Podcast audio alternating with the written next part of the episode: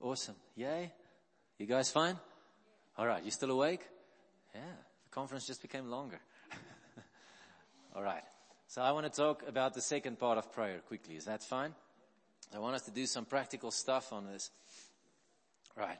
The second part is the part that said prayers in that first Timothy 2 verse 1 and 2, right? So, like I said, there's many different words for it.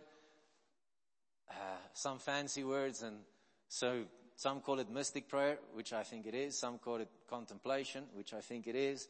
Some call it the prayer of silence, which I think it is.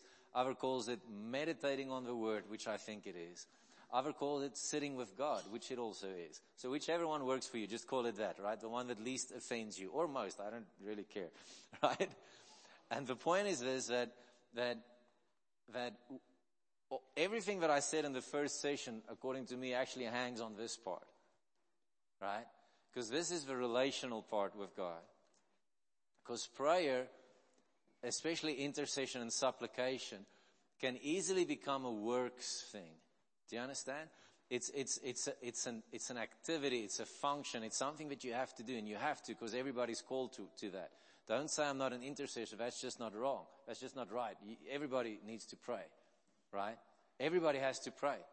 Say, but I'm not an intercessor. No, you're a house of prayer. So that just qualified you.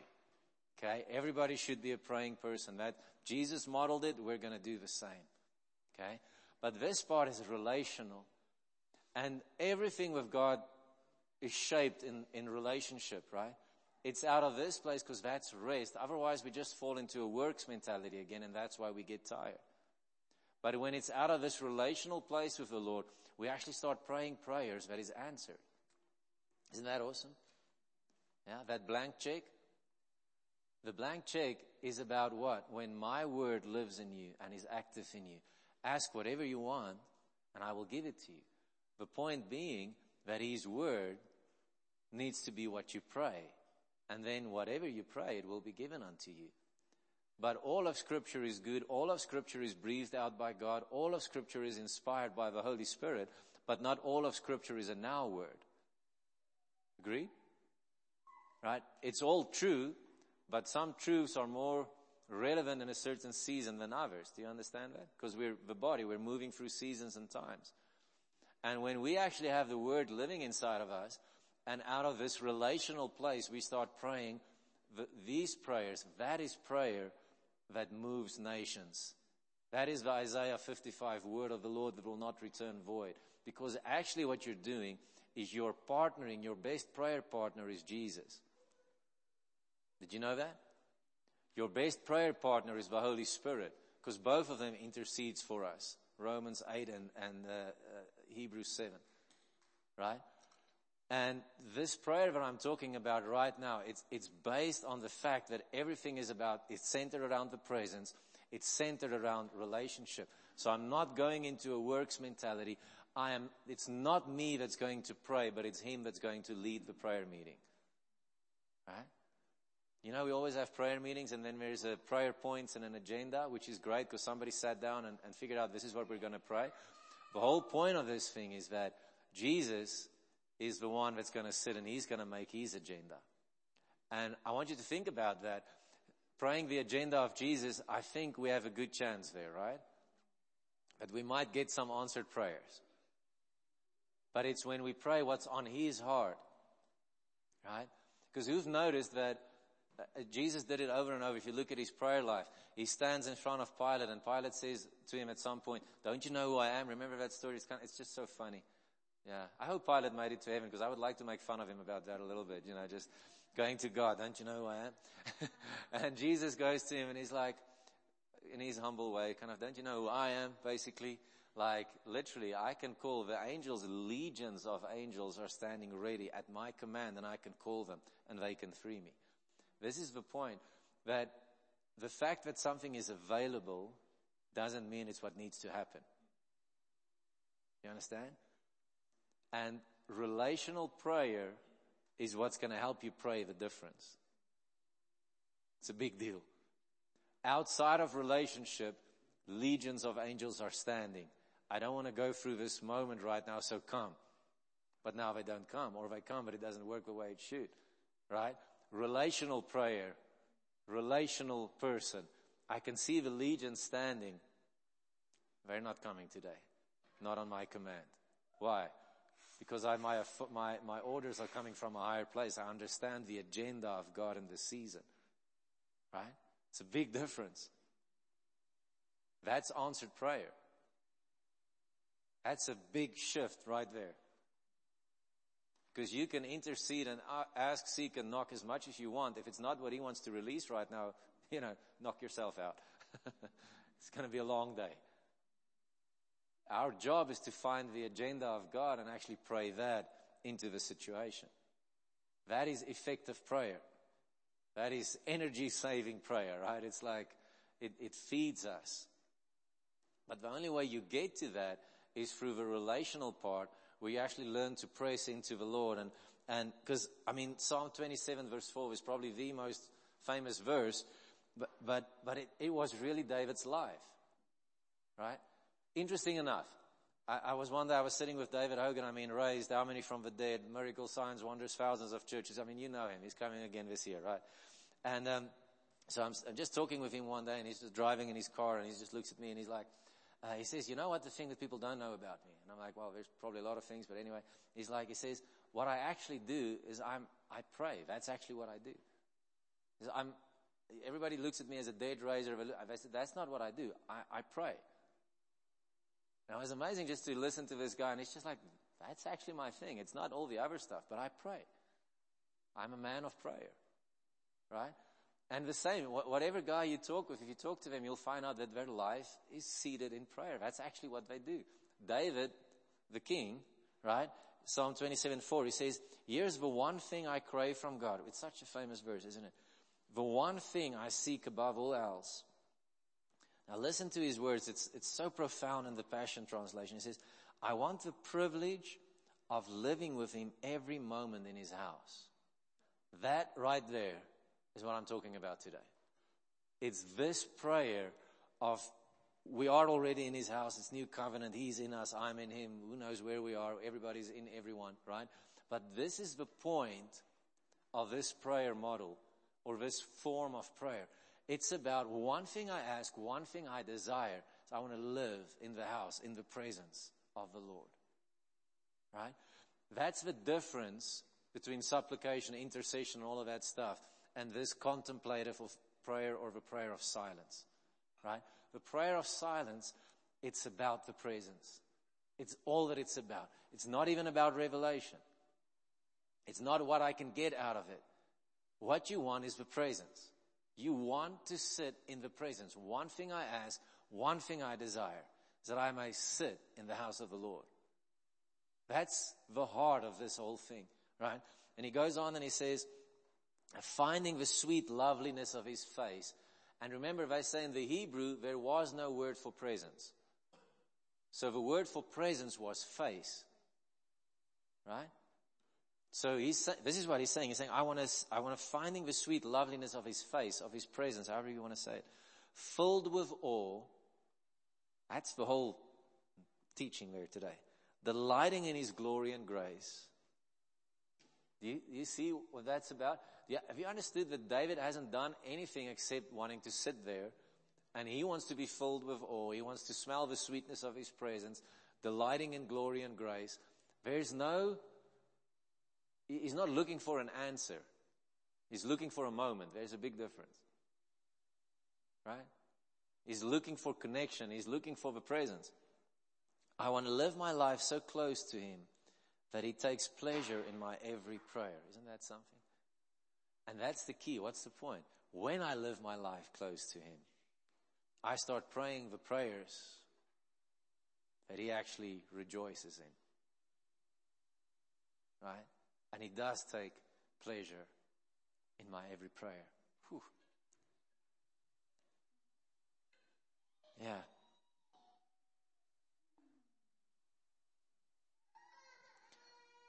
What's the other word that David wrote Psalm 37 7. He says, I want you to listen to the language a little bit because that's the key to this relational thing. Right? He says, quiet your heart in his presence and pray. What's part one? quiet your heart in His presence. Right? So it's, and it's an art. It's an art. Not all of us, not many of us, are good at just being quiet before the Lord. Because we're not wired that way. Society is not wired that way. We, we like noise and we like activity and we like, you know, the buzz. And, but to actually sit and just be quiet in the presence of the Lord, it, lots, lots of people get uncomfortable in that place because you feel you need to always do something. You feel like I have to, I have to do something. You know, Martha Mary is like, Ugh. and I love Martha and Mary because who knows that you need both? Yeah. Like Mary is always going, you know, Martha, Martha, you're so busy. and Martha's only going, ah, Mary, you just want to sit there and do nothing. And if I don't do it, it's not going to be done. Right? And, you know, and Martha's just, Mary's just, you're so busy. And Jesus goes, you've chosen the right thing now. For now, this is right. The point being that both is necessary. You need Martha and Mary. And sometimes you're going to be Martha and other times you're going to be Mary. But make sure if you're Martha that it's birthed out of Mary moments. right? Otherwise, you're going to be super busy and you're not going to get anything done. That's why quiet yourself in the presence, quiet, rest. We've been on this topic the whole weekend. Quiet yourself in the presence and do what? And now pray. Okay? But this prayer is different now. Then he goes on and he says, keep hope alive as you long for God to come through for you. That's the whole point. It's, this, it's just this waiting on the Lord. What, what's the other part? What is, what is, what do we see in the Psalm? Psalm 37 verse 4, just a couple of verses earlier. Delight yourself in the Lord. Right? It's a famous verse. We quote it all over. It's in every bookshop, on every coffee mug. Delight yourself in the Lord and He will give you the desires of your heart. Yet, what does that mean? What does that look like? Right? And He will give you the desires of your heart. Isn't that phenomenal? That He actually pulls out the desires of your heart when you delight yourself in Him. And He says, I will give that to you. That's the prayer thing. Quiet yourself in the presence and pray. But He's already, He already knows what you want before you need it. But He says, if you can just get into the, into the secret place and sit there and delight yourself in me, Psalm 27, just, I'm in awe.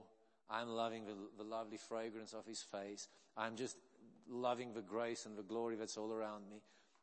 David's delighting himself in the Lord. And God says, I will give you the desires of your heart. Uh, he lived this, right? He understood this thing better than anybody else. That's why over and over you see in the Psalms where David says, in the night times as I was meditating on the Lord, or as I was thinking of the testimonies of the Lord, or I would quiet myself, I would silence my mind in the night where, as I was laying on my bed, and your wisdom would come and teach me at night. Isn't that something? Yeah. It's amazing. But what was the key? Quiet, rest, silence, sitting before the Lord, just engaging God in that way. Right? That's what Enoch did, by the way. Right? And Enoch walked with the Lord and he was no more. Enoch learned the art of silencing his mind. He learned how to be quiet with God. That's what John did. Right? John the Revelator. He was the love guy, remember? He was the guy who would put his shoulder on Jesus' uh, breast, his head on Jesus' chest. Right? I was in the Spirit on the day of the Lord. And, right? What does that mean, I was in the Spirit? What did he do? How did he get in the Spirit? How did he move into that place? What did it look like? I think it was this. And suddenly, I mean, oh my goodness, the book of Revelation comes. That's pretty profound. Right? But it's, it's learning to sit and not feel that you always have to do something. Psalm 40 verse 6 and 8. I've been prophesying it over a lot of people. Marie's got it for this year. Sacrifice and offering I do not want, but what I require is a listening ear. I'm looking for an ear that will listen. That's what I require. Right? So he's looking for that person that will be that ear to the Lord a friend so close like Moses. Right? So close like Moses. I mean, Moses was so close to God. He was such a friend that God said, I'm going to kill everybody, but I'll keep you. I'll keep, you want to be that guy, by the way. And listen again. The difference between an active prayer and relational life and not. And Moses goes, No, Lord. Rather kill me, but save your people. Again, what's available versus what is right is not the same thing. And to discern the difference is important. Because otherwise there would be a lot of dead Israelites. right? But he's a friend of God. God called him a friend. And he fellowshiped with the Lord face to face. It, it's that. Moses went and what did he do? He sat in the tent of meeting and the glory cloud would come over the tent. And he just sat in the tent. What did he do? I don't know. He sat there. Right? What was he doing in there? Right? That's important. If I look at David, it, it seems like he might have been just meditating on the nature of God. Or he might have just been thinking of one thing of God and just sat there. Silence, just waiting quietly upon the Lord for his breakthrough to come. So, what's the other famous verse? Be still and? What's the key? Be still. Right? We are not good with this. I'm not good. Maybe you guys are great with it, but I, I'm, I'm a big work in progress. To be still, just to sit there. But this is what I do know, is when I get it right, it's awesome. Almost every single prophetic encounter, vision, trance, whatever I've had in my life came out of that place. Whether I tried or not, that's where it was birthed. And sometimes it was like this. Sometimes I would literally just walk in and sit at my desk and just go, whoop, and it happens immediately. Other times I had to work to get to that place of quiet. It's different, right? It's always different. I always think, uh, you know, I, think I say it a lot, but I, I feel like I'm the accidental guy. By accident, this happened. I didn't plan it. I didn't work at it. It just kind of happened, right? That's God's grace. But, but what we should learn is to learn out of our experiences because there's wisdom in the experience which you can actually duplicate so that you can build on something that you can get into your life, right? So whether it was encounters with angels or people visiting me, cloud of witnesses, trances, visions, whatever, it was always out of this place. In the middle of the night, I would get up and sometimes you're just quiet. I don't know why. You're just quiet on the inside. Close my eyes, whoop, and there you go. You're in some encounter. It's awesome. And then it just doesn't happen for a while again. Other times I just sit there and it's just really quiet. It's just nothing. No encounter, no angel, no lightning, no diamond, no, just nothing, just nothing. Except what? The presence. So is there really nothing? No. There's always something. Right? And it's awesome because you walk out of there different. You walk out of there relaxed and full of peace. And, and I think the one thing that we shouldn't do is make it complicated. Right? But there is some things that could help you on this path a little bit, that could help you along the way, right? And there's great books about it. I have not read the book, but I actually want to encourage it because I really think it's going to bless you. But I haven't read it. I just know him and I know his life um, testifies. I don't even have to read the book. I can just look at the way he lives. But Charlie Shamp wrote a book, Mystic Prayer. And uh, you should probably read that. Like I said, I haven't, but I know him. And the fruit is visible on his life. It's just, this is a guy that sits with God. That's it. He just sits with God. And God gives him these downloads and future events and we're prophesying inc- with incredible accuracy, but it's birthed out of this place. I know that's what he's trying to do, right? So that's probably a great book to read, I guess. I'm pretty sure. If it, if it isn't, you can just keep it to yourself anyway. Right. Uh, Madame Guyon, have you heard of her? This prayer, awesome, mystic, friend of God person. And she, she made this quote. She says, prayer is nothing else but the application of the heart to God and the interior exercise of love. I find that for me, I don't know, somehow that's just deeply profound to me. But it's just the, the application of the heart towards God. I want you to think about that. So literally, and this is the prayer of quiet, is where I go and all I do is I just keep turning my heart to the Lord. Over and over, I just turn my heart over to Him. I turn my affections to Him, whether it's through words, through just constantly turning my focus back on the Lord Jesus. Right? It's an, it's an interior exercise. It's, it's here. But it's that choice to constantly just turn my heart back to the Lord. I'm just going back to that place and your thoughts drift to the, you know, to-do list that you have to do and the car is broken down and you need to pick up that one at that time and da, da, da, and then you pull it back again. just constantly learning to pull your heart back to the Lord and get your aff- affection and your focus on the Lord. Because that's, that's the power of it. That's the battle because it is in the mind, right? Our minds are busy. Our minds are active and we need to pull it back into that place. And that's why lots of them, I don't like steps, but I'm going to explain to you what they, what the guys have written. And if I think of my own experiences, that would make sense. Right? I can see this is basically what happened in the process of prayer. But the first step that the people, they meant, they, they said it's called recollection. Right? And what recollection is about, it's literally like, this is a bit, bit more of a teaching thing. Is that alright? So recollection is about literally just cleansing your mind and your spirit and turning your heart over and over to the Lord. This is what Madame Guyon was speaking about. It's turning your affections back to the Lord.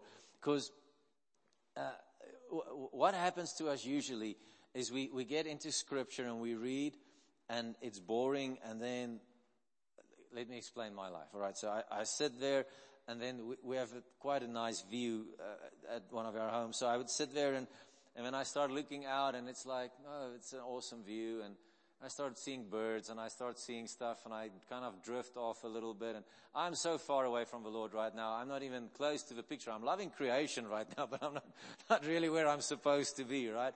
So, and then I need to get my thoughts and my attentions and my affections back to Him. Do you understand? So it's, it's to recall that place when we start drifting off to say, no, no, no, I need my mind and I need myself to get back on, on the focus of the Lord.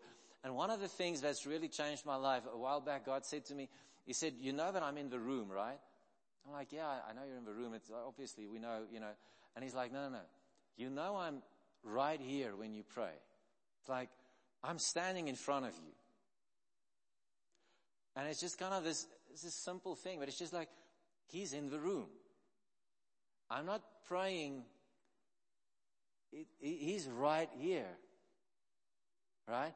He's right in, in the room. I'm not trying to reach him, but the King of Kings is actually standing right in front of me because he's living inside of me and I'm living inside of him. However you want to see that. So you can even take it more personal. He's in me. So where do you, where are you trying to go in prayer? some far off place. No. Where's the presence? It's in me.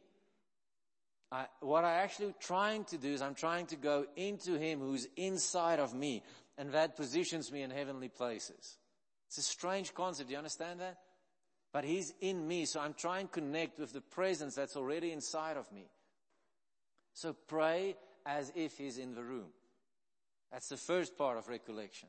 Remember, He's here. Right? He's right here. I don't have to seek Him. I don't have to go somewhere. He's in the room. So that's the first thing. So when you pray, you actually make yourself aware of the fact that He's here.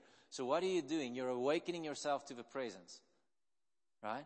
Because remember, what is this prayer about? The presence. All of it is about the presence. You want to sit in the presence of God. Psalm 27 verse 4. That's the cry of your heart. So what do you do? You activate yourself by faith in the fact that the presence is right here. Again, how do you activate the promise? What did we say last night? How do you activate the promise? Faith. Right?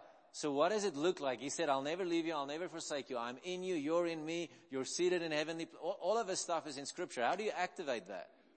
By faith. How? By starting to come aware of it. So it's literally, for me, it's like I would sit I would imagine him standing right in front of me and then I would start focusing on the fact that Jesus is right here. So my faith is being activated in a, in a scriptural truth, right? And I'm starting to manifest the promise because I'm activating that through my faith and my prayer life and my focus. So I'm focusing on the King who's right here. And as I do that, the presence starts growing around me. It's always been there, but I'm aware of it now. That's the difference. You understand? That's the difference. It's always there, but you're not always aware. And you have to become aware of it. And faith is what does that, is when I think about it. Right? There's this principle in Song of Songs 6 where the bride is, where the Shulamite, she cries out and she says, how I long to be with him, how I long to be in his vineyard, right? And then as she's declaring this longing, the next minute she's transported into the vineyard. Right? This is the point. Where your heart is, where your treasure is, your heart will also be. Right? So where your heart is at in that moment, that's what is going to be activated around you. So if my heart is the presence, then what's going to be, what's going to be drawn into your world? The presence. But you have to stay in it, right? How many of you have stood in a service and suddenly you feel the presence? Or let's put it like this. How many of you have stood in a service and you don't feel a thing? Then, then one guy in the front goes up and he's like, man, I really feel the presence of God. Can you feel that? And you go, oh, well, I haven't been thinking about the presence and stick out your hands. You're like, oh, wow, yeah, really, it's there. Isn't it awesome? Yeah. So what just happened? You became aware of it. Was it there before you were aware? Yes. But why are you aware of it now? Because your focus shifted to it. Right? It's the red Toyota disease. Never want, never saw a red Toyota in your life until you decided to buy a red Toyota. All you see is red Toyotas everywhere, right? It's the same thing. You have to activate the presence by actually becoming aware of it, by stepping into it by faith, right? So that's the first step. So always focus on the presence. That, that's always the desire. He's in us, He's near us, He's all around us. Allow the Holy Spirit to minister to you, right? What happens a lot of time when people come there, suddenly they start thinking about sin, right? You start thinking about stuff that, that, that, that you did and you feel guilty about some things and so on. Listen, that might actually be the Holy Spirit. That's making you aware of stuff. So what do you need to do now? Who can ascend the mountain of the Lord? He with what? A clean hands and a pure heart.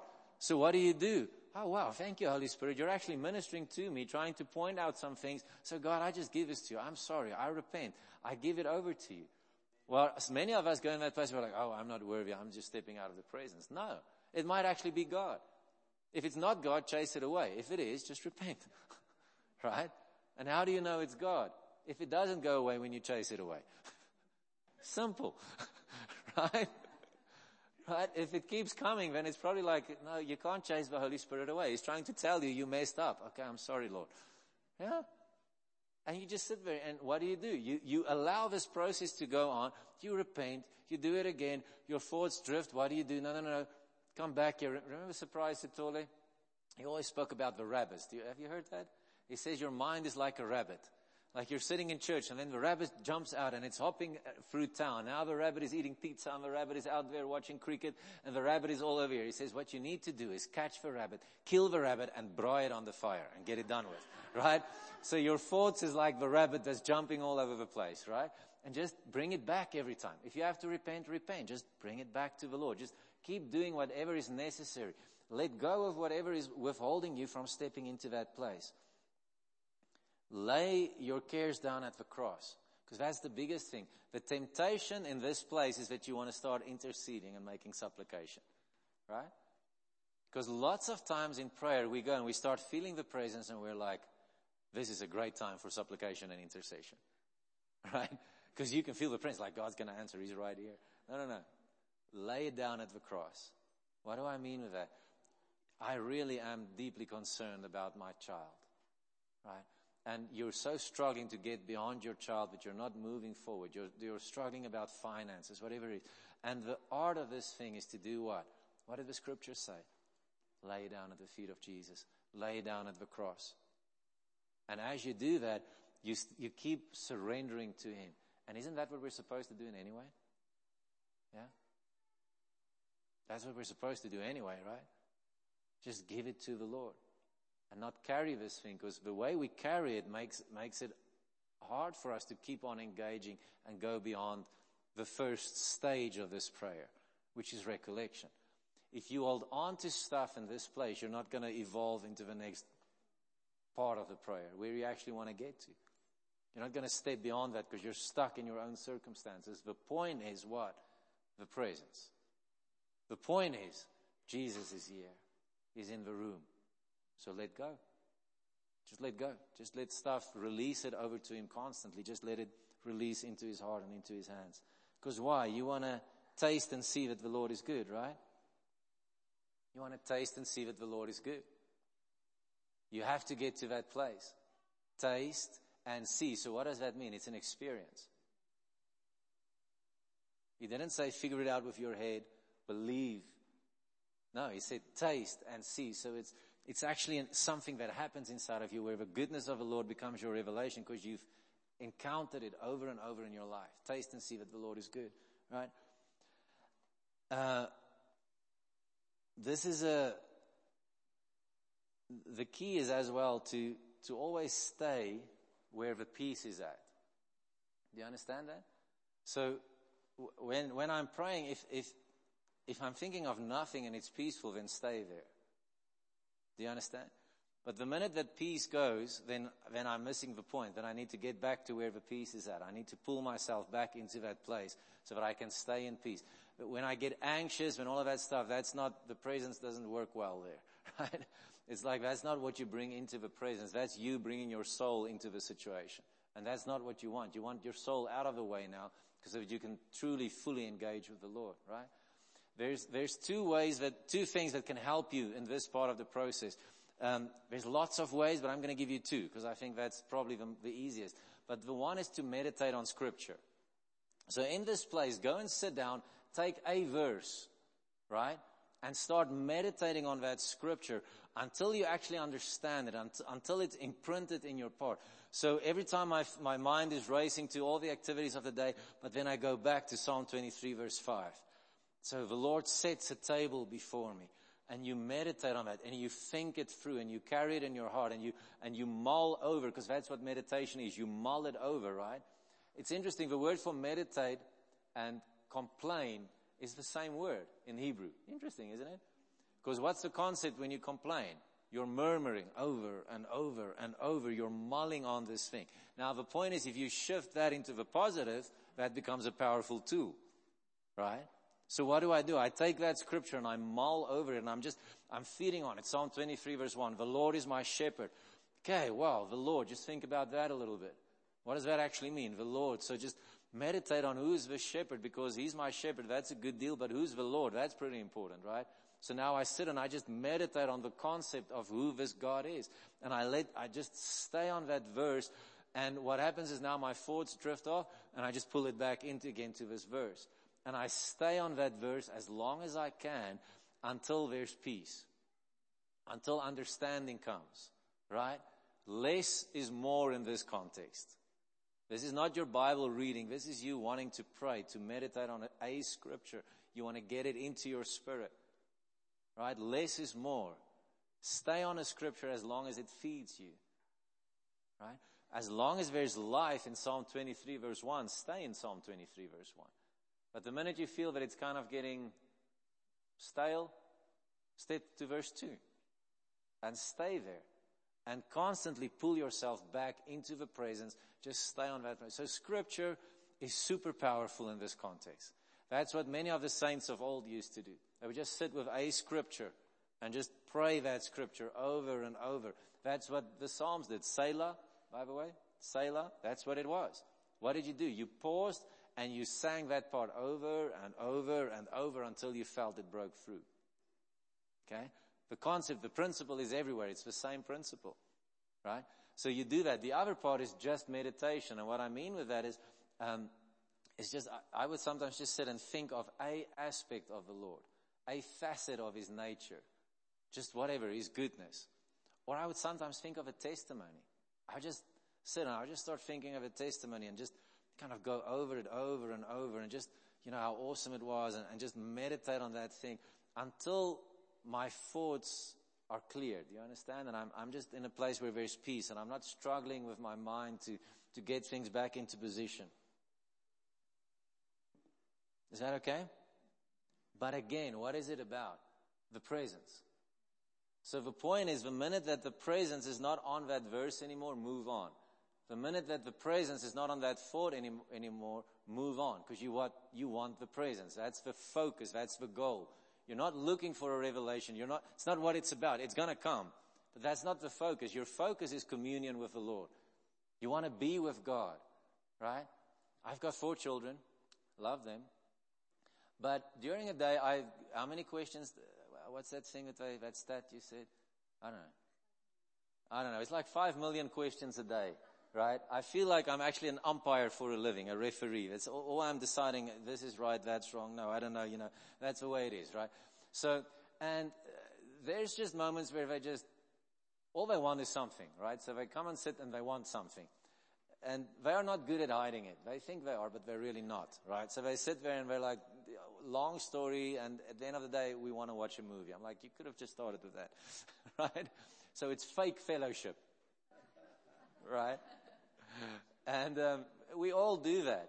And surely the Lord can see through it as well, right? But then sometimes they come and sit with me, and I really know they're just actually really sitting with me. They just want to be with me right now. I love that.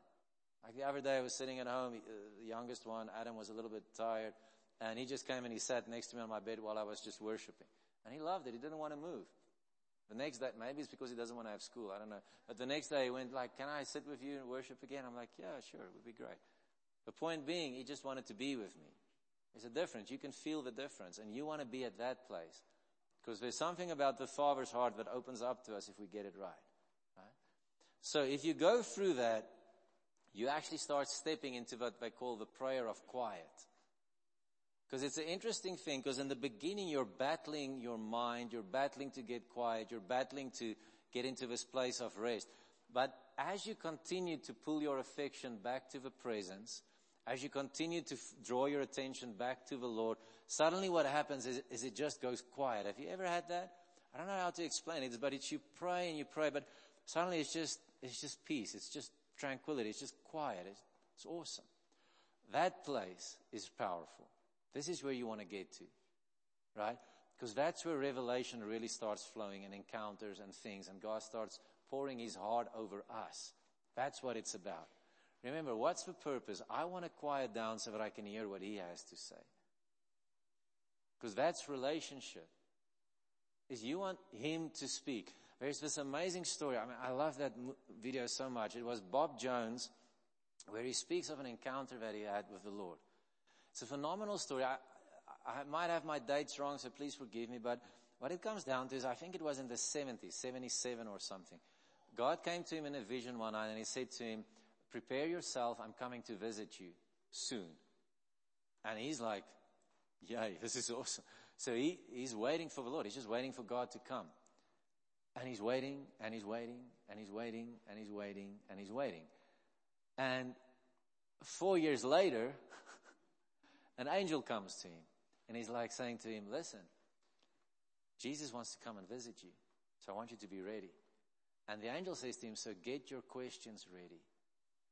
But he's coming soon. And he's like, oh boy. And now he's under pressure and he goes, okay, what am I going to do? You know, he's, he's like thinking of, because I mean, listen, if Jesus comes and sits physically next to you, right, right now, what, I mean, what are you going to ask him? Right, you're going to go ballistic on him, right? Just, wow, right? Just dumb questions, great questions, unnecessary questions. You're just going to blast him, right? Uh, right? But, but now you know you only have maybe half an hour with him, so now you need to think a little bit about what you're going to ask, right? So he goes and he's like, you know, he's sitting there and, he, and, he, and and suddenly he gets a revelation and he, and he goes, he says, well, if he comes and I'm asking the questions, then I'm talking and he's not. And he, and he made a decision that day and he says, when he comes, I'm not saying anything because I want to hear what he says. That's mystic prayer. That's it. A couple of months later, the angel comes again and he says, Bob, Jesus is coming tomorrow. So get ready. He's so excited. He gets up at four in the morning and he's sitting on his porch. He's waiting, waiting, waiting. Three o'clock in the afternoon. He's been waiting a while. This is, this wrecks me every time. Three o'clock in the afternoon, Jesus walks onto his porch and he comes in and he sits down with him and he says to him, I've been waiting, Jesus' words. I've been waiting for this moment for so long. That's something. Isn't that phenomenal? And he sits down and Jesus says, what do you want to ask me? And Bob says, I don't want to ask you anything. You speak, Lord. And for an hour and a half or whatever, Jesus just downloaded. And then Jesus left. He walks up and he, and he leaves and he turns around and he looks at Bob and he says, Bob, would you do me a favor? I want you to pray for these three things. I need somebody to pray so that I can respond in heaven. And God gave him three things to pray. And he said, would you pray for this, this, and this? That's mystic prayer. That, that, that whole story sums up everything about what prayer is supposed to be like in this place. So it's the prayer of quiet where God leads the agenda. Because Jesus knows his purposes for the earth. He knows his purposes and his plans for your life. He knows what's happening with your children. He knows what needs to happen. And when I can actually just be quiet long enough and shut my mouth and not ask a thousand questions and just sit there and say, Lord, what do you want to say?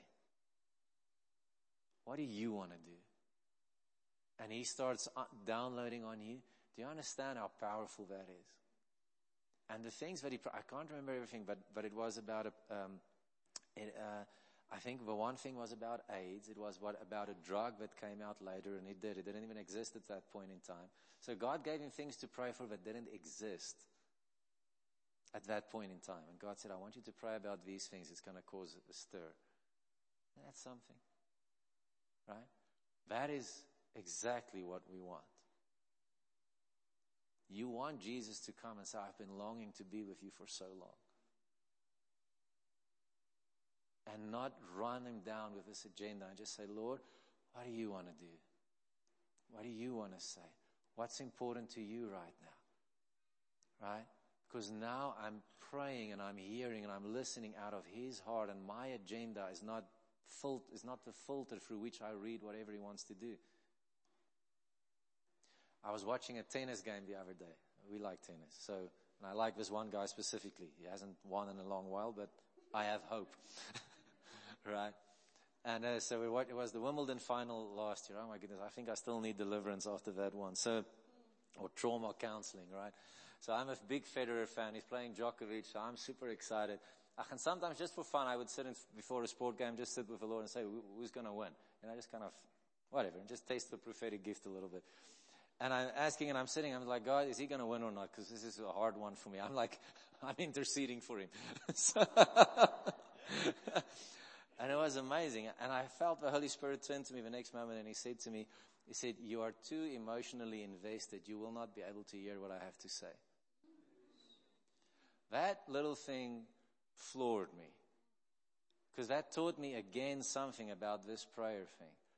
You see, when, when we go in with our agenda, when we're not in this quiet place, our passion overrides what he's saying. And we put words in his mouth, in his mouth out of our passion. But when I can actually quiet myself down, detach from these things, I can actually hear. I can actually hear. But if I come with the questions into the prayer closet, I'm already leading the conversation in a direction that he might, might not have even wanted to go. Do you understand? So this place of quiet is where you actually want to be. It's just quiet. And sometimes it's just quiet. Sometimes you don't hear a thing. Sometimes you don't see a thing. But the presence is there. And all you need to do is just continuously turn back to the presence. Yeah. One day I was also, I was journeying on this thing and, and, and the Lord was kind of trying to teach me something and he said, uh, you know, there's some amazing people that we got to meet and privileged to call friends now. And, you know, and, and I remember at first when I met them, because, you know, men and women that rocked the world and revival started through them and you're just like, like a kid in a candy store, you know, I'm going to have dinner with this guy. I'm just like, wow, I was excited, nervous, don't know what to do. Usually at, at, uh, skoonma and pass a tafel, you know, just so happy you're going to sit with David Hogan or whoever, Jeff Jansen or this one. I'm just like, oh man. And uh, for me, it's, not a, I'm just like, I just want to, whatever you have, I want to, I want to find out. And, and I know how I would posture myself in those meetings. And I'm sorry, Leafy, but she would be talking to me, but I, but I would hear he's talking to somebody where, so I'm kind of, I'm actually listening on that side. I'm looking and I'm going, yeah, yeah, but I'm actually, cause, cause what if, what if David or Jeff or whoever, what if they say something to him that is a key that can change my walk in the Lord? You know, I'm like constantly going, what if I, you just, if I could just get this little something, I don't know what I'm going to get, but maybe it's there, right? And, and, and, and, I, and the Lord spoke to me one day and he said, that's how I want you to be with me. Like, I'm standing right in front of you now while you pray. I mean, everything inside of you should want to hear what I have to say. I actually am the one that gave them the keys in any way. So maybe you want to get it from me. But to be able to sit in a room and just not listen to the distractions and the own voices and just say, just, I'm so giving in my ear. I want to give my ear to the Lord. Because what if he gives a word that changes my life? That's the point, isn't it? This is different. You understand? This is a different way of praying, but it's so profound and it's so special and it, it's just awesome. Another thing that they say in this place, and what I've also found is because revelation come lines upon line upon line, precept upon precept, right? And here's the thing that that sometimes in this quiet place, when you actually get yourself quiet before the Lord, revelation will start coming. Like it, it's a, it's amazing. Like most of the stuff that I've ever found in the Lord comes out of this place. I didn't know I went through these steps. I just did it in any way. But now I'm like, okay, this is actually what I did and I think it can help. You know, so that's why I'm sharing. I don't want to complicate matters. But because in this, it's like crazy. God would connect scriptures and things just come together and, or you would start seeing angels or have revel. It's just, it's an awesome place. It's, it's so vibrant and it's so alive because it's Him that's doing the work and it's not you. It's Him that's leading. But what happens sometimes, and it's happened with me, is I would go in this place and I would start going into a vision. And as I go into the vision, I, you know, I have like a, a, I don't know how to put it. Let's say it's a storybook. I, I just read the introduction, basically. That's what I mean. So I just read the introduction and it's so awesome. But sometimes you actually hold on to the introduction so much, but you don't get to page one, chapter one. Does it make sense? Because the introduction gripped you and you kind of got distracted or somehow just awestruck that this actually happened and this is so exciting already. The point is this, that you need to learn how to softly hold on to revelation. Does it make sense? So receive it, be super gracious for it, but also be willing to let it go because there's more coming. You understand? So, but sometimes we hold on to this first revelation so much, but you don't get to the end of the vision or the end of the encounter or the end of the message. It's like when Jesus walked into the room with Bob Jones. I probably would have just lost it right there and just go, okay, that's it, that's enough. Probably don't, you know, I don't, I don't even know if I would have been able to hear him, right? But the point is, if that was the thing, I mean, Bob Jones could have had an awesome story to say, listen, Jesus came to my porch one day. Yeah. But then he bombed out. and it's a great story. But now he just sat and he could receive and just let the conversation flow without getting caught up in one thing so much that you can't get into the next. Right? Does it make sense? When that verse comes, embrace it, love it, write it down, whatever you need to do, but then let it go again. Right? One of the big things about this prayer is to let things go. Let your thoughts go. Let your own desires, just give it over to the Lord. Just keep handing stuff over to God and let Him be and do whatever He wants to do, right? And this already is amazing. This already is a place where, where there's, there's so much life here. But now what happens in this place is, is God st- starts setting your prayer life agenda. Because He goes, I want you to pray now for this and this and this. And now you step into the place of supplication and intercession after that, tomorrow, later. And you know, this is what I'm supposed to pray through. Right? Because you heard directly from Him, your best prayer partner. This is what I want you to pray. And then you pray that until He tells you to stop. But do you understand how this is different? Because this is not my labor, but it's the desires of his heart suddenly becomes my desires. And I don't know, I'm not a pro at any of this, but all I'm thinking is when he says, I will give you whatever you ask for in prayer, I don't know about you, but I haven't seen that in my personal life yet.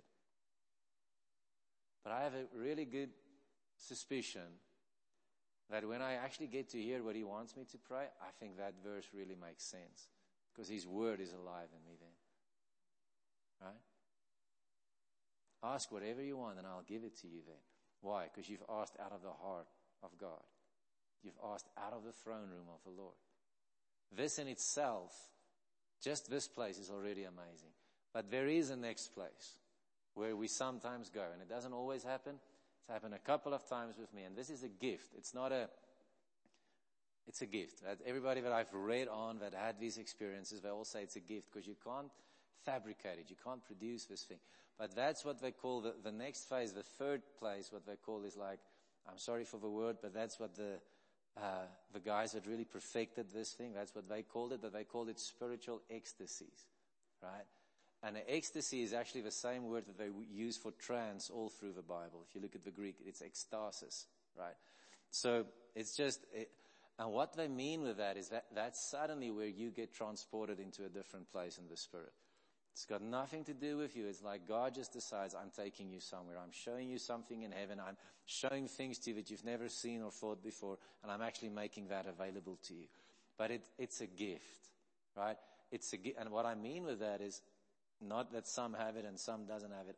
My opinion is that it comes on you at stages and at points, and God says, I'm going to do it now. And, and it's fine.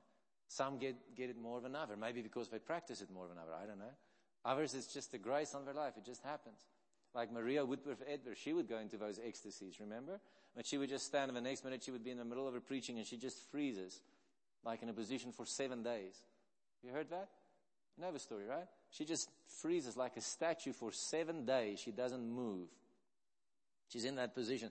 They actually had doctors come and do tests on her to try and figure out what's going on.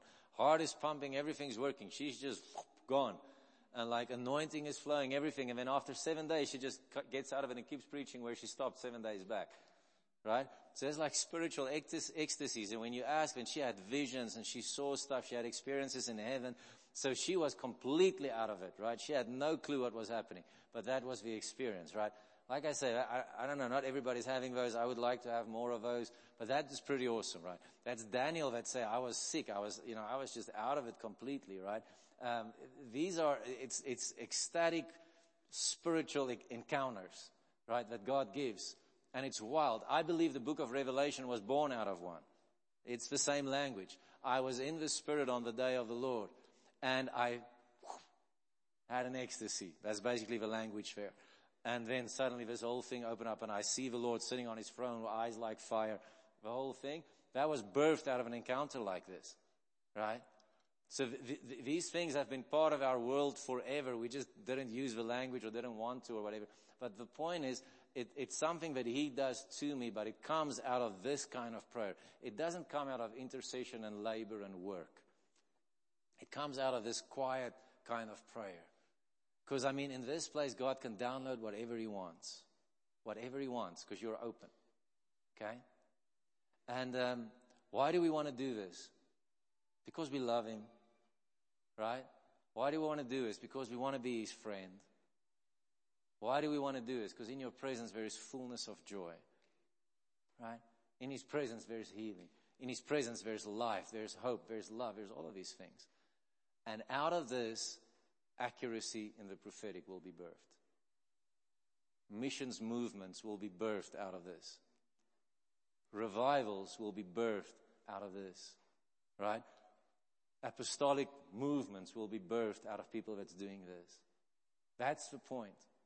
It's about, it's the birthing place for the things of God. It's literally when we get this right, we become the womb so that the seed of God can come, so that it can be produced into the earth that His Word can be produced over our lives. That's the point. This thing is, is not, it's not for our own satisfaction, but it's to shake your own life, it's to shake your families, to shake the world around us. That's the point. Right? It's to listen in this way and start seeing this little one. Right? A while ago I had a dream about my, God does this. I'll have dreams or I'll just have encounters where God starts speaking to me about parenting about my kids. Every time. Like, we would struggle with one of them or we feel we've been struggling and, and, you know, I would pray over it, pray over it, then fall asleep and then suddenly this peace comes and I'll wake up with this incredible dream where God actually spoke to me and I, we have parenting tips. I'm serious. It's not, uh, you know, we always think it's about lofty things and angels coming in and out, but it's, it's about them. It's how to raise my kids better. You understand? It's practical. It's not, it's not fluffy. It's not, stuff is super powerful. Right? I mean, it's from that to seeing conferences that we didn't know exist that's coming to God warning us about stuff that's going to happen to just having encounters with the Lord, just things that He's doing. I mean, it's, all, it's, it's a wide range of things, but it starts with this positioning of posturing of the heart before the Lord where I just go quiet and say, God, would you come and would you speak? I like this prayer much more than anything else. I struggle with the cause because they like loud. And they believe the louder the better. And if it's not loud, it's not working, right? And there's, there's awesomeness in that too, but I'm at my happiest when we, I just sit there. And I often feel, you know, when I'm in a group, I think I kind of feel guilty sometimes because because people don't always understand. They think I'm doing nothing or I'm not engaging or uninvolved or whatever. I'm super happy. I'm just sitting there. Like doing what? Absolutely nothing. Just waiting. just waiting. Did it work? No, it didn't. or did it? I don't know. But next time we do the same thing and whoa, now it's nice. Yeah. So often when we have Bible study or worship times at, uh, at the base together, we put on music and I, I, just sit there. I open my Bible so that everybody relaxes around me. Kind of go like this. And then I just look. I just sit there. And I just drift. And nothing happens. And then suddenly I feel, now maybe read that. And then I start reading something. And then sometimes it's nice, sometimes it's not. But I'm practicing. I'm trying to quiet myself. I'm t- trying not to be the one that's always working to get to Him, but to let Him set the agenda, right? This thing is powerful.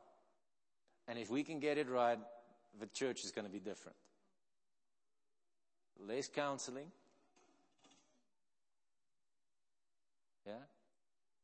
Less prophetic conferences because you're going to hear for, for yourself. But we're going to get together and we're going to share the richness of revelation that we have out of fellowship with Him and union with the Lord. Right? I want to encourage you in this thing that this, this is a, a life, lifetime commitment to say, I want to figure it out. I actually want to get this done. Patrick, Pat, Saint Pat, I call him Saint, whatever, Patrick. I love him. The Irish saint. It's got nothing to do with drinking beer, right? I mean, that guy was ridiculously powerful. What he did for God in Ireland was phenomenal. He baptized 150,000 people in Ireland with a population of 500,000 people. He baptized 150,000. One guy. I mean, that's ridiculous, right?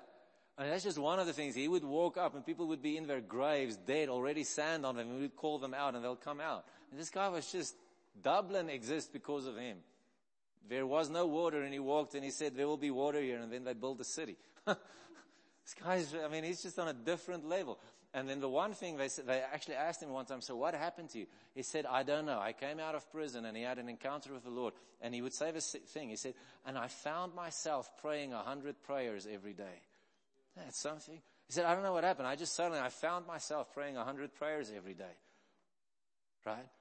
And, and his and then you read some of his prayers. Have you read the breastplate prayer, oh my goodness. This is like, go and do a favor, read the breastplate prayer. It's one of his famous prayers. Right? That's awesome. I pray that a lot. It's just so powerful. When you're thinking, well, if you did a hundred of these every day, I can understand maybe why things are working for you. I mean, this is not like little Jesus helped by gebekkies, right? It's just everything changed for him. Prayer did it. Right? Prayer was the key. Whenever you look at them, that's what did it. John Lake, people said he smelled like prayer. That was the description if you read. People said if you walked, it, it smelled like prayer next to him. You smelled the presence, the holiness. That's something. Prayer. All kinds of prayer. But this mystic prayer, silent prayer, this is the thing that I feel that God has on his heart for us at the moment. And, and we need to exercise this thing. Get together, do it, get on your own, do it. Take time. Doesn't matter if it doesn't work the first time. That's not the point. But you're positioning yourself to receive from the Lord. Right? David did it. It worked for him. Moses did it. It worked for him. Right? Paul did it. James did it. John did it. Jesus did it. Oh my goodness, Jesus got transfigured on the mountain because of this. Think about it. Matthew 17. He's on the mountain. What did he do? We have no idea what he prayed. He just stood there. And the next minute, what happens? Cloud of witnesses come in. The voice of God speaks from heaven. The glory cloud is all around them. What did he do? This. That's what he did. Promising you. He just spent time with the Father. Under his prayer shawl. yeah. This is available to us.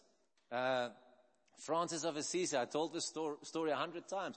They said that they would walk by his room at night. And the problem is, this is in the what? Ugh, I don't even know. I think 1100s, I think. Right? I might be wrong. 1100s, people would walk by his room and they would see lightning flash in and out of his room. There were no lights. There were no lights, no electricity. And lightning is flashing in the guy's room. People going, what's happening? Then he goes up a mountain to pray. Simple prayer. This was his prayer. Contemplative prayer, by the way. Lord, who are you and who am I? That was his prayer for the whole night. Who are you and who am I? That's meditative, just over and over. And, and this is what happened. You know why they went to the mountain? Because they started noticing that whenever this guy goes to the mountain, there's like a massive light that shines off of the mountain into the heavens. It's the 11th century. Right? Something happens when we get this thing right. And it seems like God likes it. So I'm willing to uh, risk a little bit into that area to see if he would respond. Okay? Because I wouldn't mind some lights flashing a little bit more wherever we go. I think it could help the kingdom. right? I'm pretty sure if I sit on my little mountain in, es- in, in Transkei going, who are you and who am I? And it's load shedding and suddenly a spotlight shines out of heaven. I'm going to get some guys converted. That's all I'm thinking, right? This thing works. Right? So I want you to stand. I want us to pray into this. I want you to pray. I actually wanted to do practical, but I, I don't know. I don't want to kill you guys. Uh, do you want to try? Do you have 10 minutes? Do you? Okay. All right. Just stand up like that. Right. I'm just going to pray release and then we're going to exercise for 10 minutes. Okay. So Lord, I, I thank you for the privilege of doing this. Thank you that you want to visit us, Lord. And I believe with all of my heart, just like you said to Bob Jones that day, that I've been waiting so long. I've been waiting so long to come to you. I feel like in my heart, I, I and I know it was a compliment or, or I don't even know what that meant exactly, but when I hear it this morning, I almost feel like to me, it's like you're saying, I've been waiting so long for you just to wait for me. I've been waiting so long to come to you. You've been so busy. I've been waiting so long. You've been doing things. And Lord, I don't want to miss a moment with you because of just stuff. Father, we want to quiet our hearts in your presence right now. I want to thank you, Lord, that I have unlimited access to you, Father, because of what Jesus did. Unlimited access, Father. I, I, I'm willing to figure it out for the rest of my life, what that looks like. Lord, I want to sit in that secret place. I want to join David's song in Psalm 27 verse 4. It says, one thing, Lord, one thing that I ask, one thing that I desire, Lord, I want to sit in your house. I want to smell the beauty and your face and just stand filled and inspired and overwhelmed, Lord. One thing, God. One thing. One thing, Lord. Lord, I'm asking humbly, not as somebody who knows, not as somebody who has this figured out, but I'm asking that would you help us to get this right? Would you teach me how to pray this way, Lord? Would you release grace over me to do this, Father? I want to please you. I want to be an ear. Isaiah 50 verse 4 says, my servant says, my servant says that you have given me the tongue so that I'll speak a radio, a tongue of a disciple, so that I'll speak a word in season to heal the weary. And each morning, each morning, you awaken my heart and you've given me an ear to hear. Isaiah 50 verse 4. I want to say it again. You have given me the tongue of a disciple to speak a word in season to the needy. Each morning, you awaken my heart. Jesus, come and awaken my heart and awaken our hearts. Awaken our hearts, Lord. Just awaken our hearts. Each morning, you awaken my heart. And I've given you an ear to hear. Lord, find an ear in me. Find a friend that would listen in me.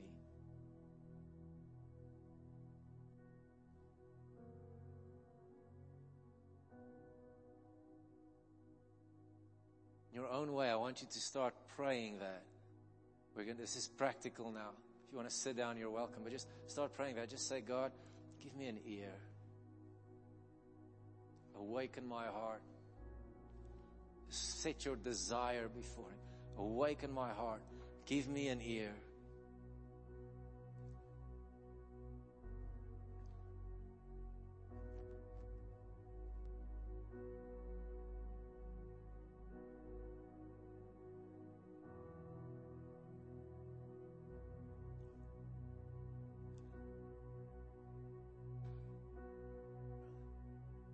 Mull over that verse. You can even open it in your Bible, Isaiah 54.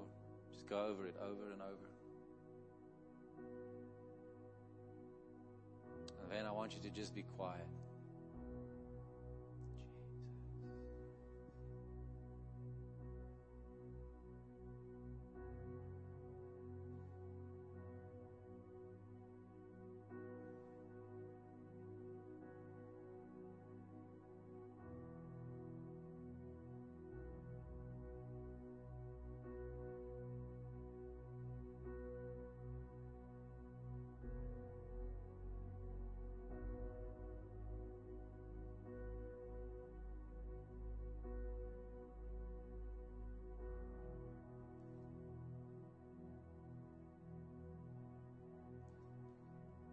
As you do this, I want to give you this small reminder again, and I'm going to be quiet, I promise. The presence is inside of you.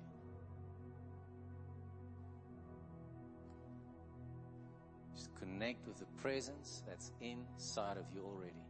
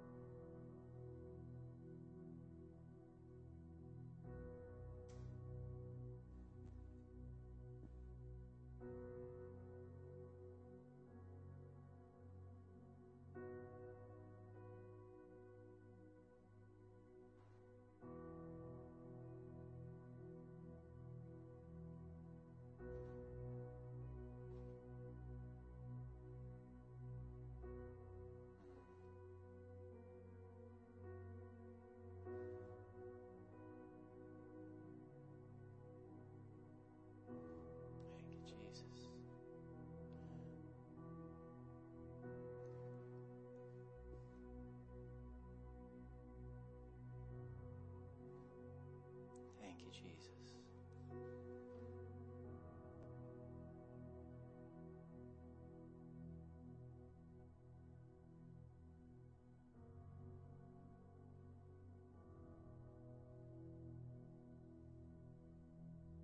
I keep smelling roses in the room.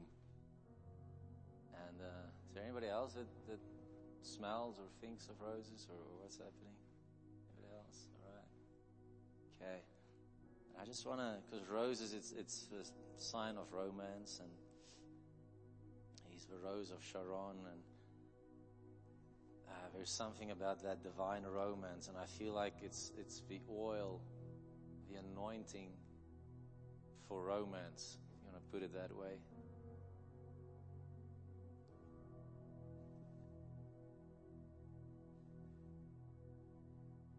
I saw a picture of lots of angels behind Dad, and they were all just throwing flowers down.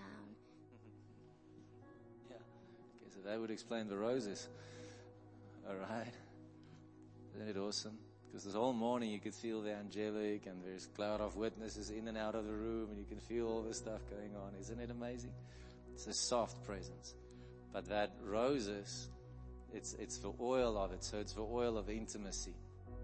And I want you to just sit in that and just, cause he's pouring it out in any way, it's, it's being made available. So Lord, even as Emma saw the angels and just we're smelling it and just experiencing it, Father, I pray that that, that oil of romance would just be poured over every single one in this room. Just anoint us, Lord.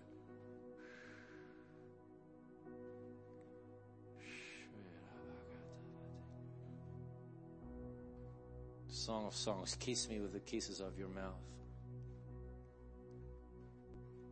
Your sweet love is better than wine. Your sweet love, your fragrant love is better than wine. I want to be intoxicated on the wine of your presence, Lord. The oil of your presence. Let it just come. Find in us a, a resting place, Lord.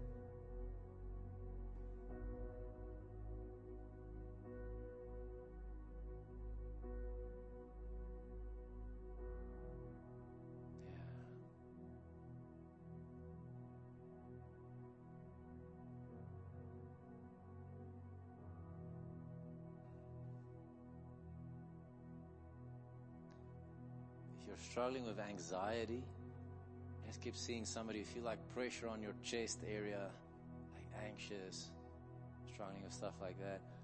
Maybe you did struggle with it, I don't know, but I feel like God is just lifting it off of you, even right now, just, just breaking it off of you. In Jesus' name.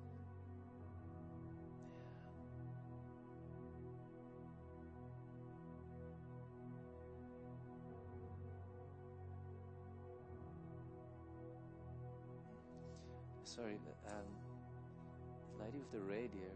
Yeah, would you just, yeah, would you just stand? Yeah, just stand right there. Yeah, I see, I see a, um, an angel standing behind you, and it's funny. He, he's, um, he keeps placing necklaces of pearls around your neck, and he's, he's placing it on you over and over. And you know, these the gates are praise, but the gates is also pearls. And I felt that that even as you've been through seasons and hard times and through challenges, it's like almost God is rewarding your praise that you gave Him in difficult seasons and in difficult things. And I feel like He's saying that you're about to enter in. You're about to enter into places and realms in Him, things that you've never seen before. But it's also Psalm 18, uh, I think it's verse 19 that says that you've placed me in a broad open place. You've placed me in a wide place and the abundance of the Lord is coming. So even as you felt like you've been going through this pressure cooker a little bit, God is rewarding you and He's placing the praises. And it's funny.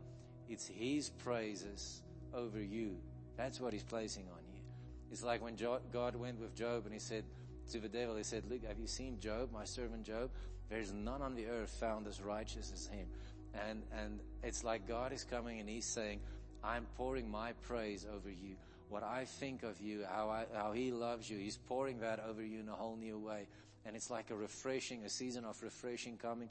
It's a season of breakthrough coming. I almost see it's like, uh, there's strength coming to you and it's like the Lord is honoring you and he's placing his honor on you right? He's going to place his honor on you. And yeah, it's just like people are going to look at you differently. Circumstances are going to change because of this thing, because suddenly people are going to hear. And I feel almost like I want to say it. I don't know you at all, really. So, uh, but I almost feel like the fear of the Lord is going to come around you, meaning that when people look at you, they're going to be, they're going to feel the fear of the Lord in the sense that they're going to, you know, tread carefully around this one because she's beloved. Yeah. So I just, just open your hands and just open your hands if you don't mind. So Lord, I just pray for that release right now in the name of Jesus. Thank you, Jesus. Do you struggle with your back at all? Yeah. The lower? Lower, yeah. So can you, Ernest, can I get a first? So Lord, even as we pray I just want to speak into her back right now. I just release life in the name of Jesus. I command those discs just to move into position right now. In the name of Jesus. Just release your healing right now. Now in Jesus' name. Jesus' name. Thank you, Lord. Thank you, Lord. Mm. Even financial stuff, I feel like, like, yeah, God wants to fill up your wallet a little bit. There's like extra blessings that's coming. Yeah, so it's just favor. That's the point. It's favor. It's the favor of the Lord. Lord, thank you for releasing your favor all over Even in provision, Lord. In Jesus' name. Yeah. All right. Okay, I'm going to stop because we can keep going, and, but we'll keep going tonight. Okay? All right? You guys fine?